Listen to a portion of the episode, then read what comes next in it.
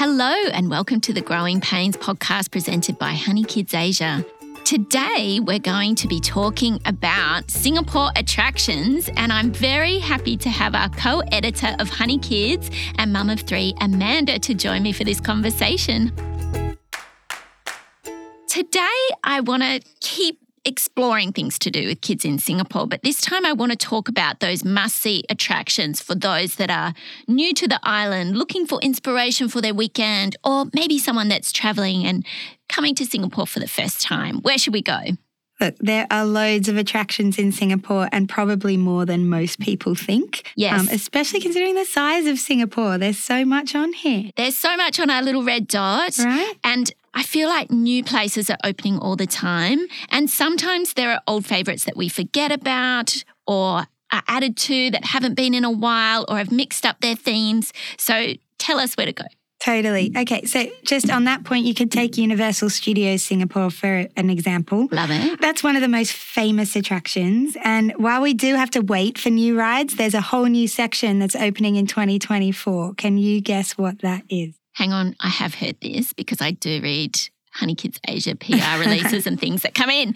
Is it Minion Land? That's right. It's Minion Land. We've got Gru and his crew of minions. So they're coming to Universal Studios with multiple new rides, including one that will be a world first and exclusive to Universal Studios Singapore, but we don't know what that is yet. My kids love Gru, and it's one of the movie series that I actually love watching myself. So tell me more, please. Look, and it's got a great soundtrack too. But yeah, we haven't actually got more details on the exclusive ride, but we do know that Despicable Me Minion Mayhem, which you can find in mm. Universal in Florida and Hollywood, and I think it's in Beijing as well, that's coming here. So that's like a motion simulator 3D ride. It sounds very cool. Awesome. Now, of course, Universal is definitely a favorite. That's a big ticket item.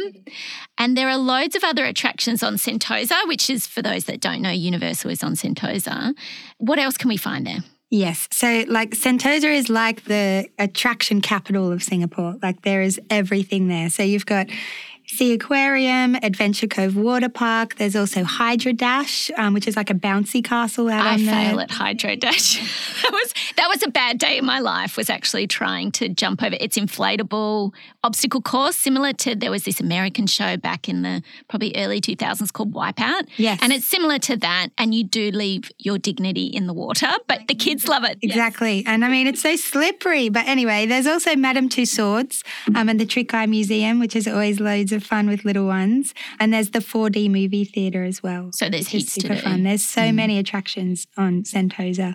Um, and staying around there, there's also for adventure seekers, there's iFly Singapore, which is like indoor skydiving. And my kids did that recently and it was amazing. Wow. Yeah, it's super fun, but that one's a little pricey as well. And next to that, there's also the luge, bungee jumping, and a zip line. Okay, so I'm not going on any of those. I'll leave them to my kids. Particularly the idea of bungee jumping is something that just instills fear in me when I think about it. Now, is there a way for us to save some money while doing all these cool things? Because you did mention before that some of it is quite pricey. Yes, some of it is quite pricey. So um, I just want to quickly duck back to Universal. So they do have like a fast pass where you can buy and then you can ride the rides, go to the front of the queue all day. Yes. Um, but they no longer have their yearly annual pass, which was a great way to save money. it was much more affordable. So we're keeping an eye on annual passes. So there are attractions that still have those. So we do have a, a whole list of annual passes that you can get, but we're still keeping an eye on Universal.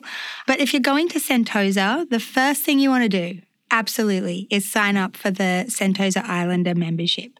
So this isn't an ad, it's just that you get heaps of freebies with that and you can earn points and then you can get discounts on all kinds of things.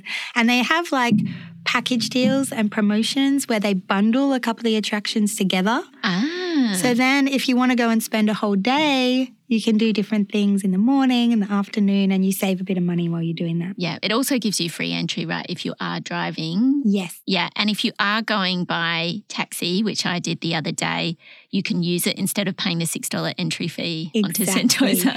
That's why Which it's is a killer. cool thing. It is a killer. Mm. And also, if you're looking for more like special attraction prices and promos, we try and update monthly our sweet deals.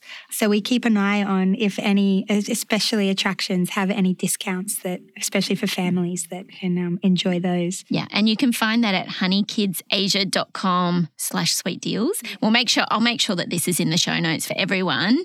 Now, anything else attraction related on Sentosa that we should know about? Well, I'm a sucker for a light show. So Wings of Time recently reopened. Oh wow, yeah, that's exciting. So it's back, and it's I think it's had a bit of a revamp, and it's got all the fireworks and everything. So it's pretty spectacular. Mm. Um, and also to get to Sentosa. If you're going to go there, why not catch a cable car? Because I mean, it's so cute and it's really fun. And again, that's another yearly pass thing that you can get so you can ride as many times as you want. And sometimes they theme them out. So most Ah. recently, yes, most recently we've got Pokemon. They look like little Pokeballs floating in the sky. My goodness, my boys love Pokemon. Yeah, mine too. um, so if you like Pokemon, I mean, there's a feature that we've got about where to find Pokemon in Singapore, and there's loads of places that you wouldn't expect to find Pokemon. So they're constantly updating that as well. So if they love that, check it out. So we've talked a lot about Sentosa, so we've covered that. What are some other key attractions that you would recommend for us to explore?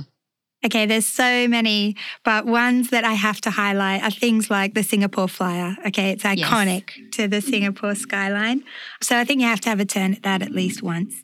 Um, and I also love the museums. Like, have you ever been to Future World at the ArtScience Museum? I love Future World, Yeah. and it, they change it. So since I went when it very first opened, and then since then it's only actually gotten better because they've changed the colouring or they changed the little front entrance way into something different, mm. and it's such an sensory overload in a good way. It is. And I mean, I love that crystal part at the end, the lights, you know, everyone gets so Everyone many good gets a photos, good photo. great photos there.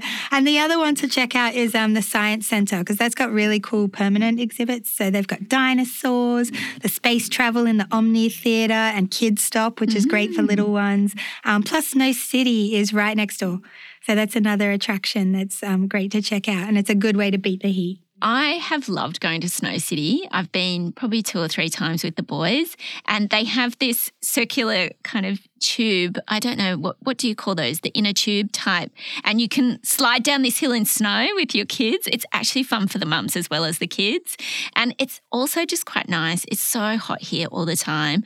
You put on a snow jacket, and you're genuinely freezing, and you're still in Singapore. So fun. So yeah, so I think um, there's another one that I want to bring up that's a little controversial, but I think as parents you got to go check it out because it's so interesting, and that is Haw Par Villa. Should I bring the kids? Maybe not. so I think older kids maybe. Um, I'd go and check it out just as a laugh because it is fascinating. So it was actually by the Tiger Balm brothers. So they started it years ago. It sort of fell into disrepair and now we've revamped it. So I was actually there when some of the workmen were painting all of the dioramas and everything again. So it's all been refreshed, but it's a little creepy. Oh, it's one wow. to check out. I will check it out. Now, thank you, Amanda. This has been wonderful. And look, this is a drop in the ocean in terms of the Singapore attractions that there are that we can all have a look at with our kids, without our kids. We'll make sure that all the information that we've just talked about is in the show notes for this episode. And if you want to discover more about Singapore, more about parenting, where to take our children on the little red dot, head to honeykidsasia.com or you can always head over to our Instagram. Amanda and the team are always putting up new and exciting things for us to do. Inspiration at honeykidsasia is the handle for Insta. For sure. Check it out. Thanks so much for joining us, Thank Amanda. you. Thanks, everyone. We'll see you next time.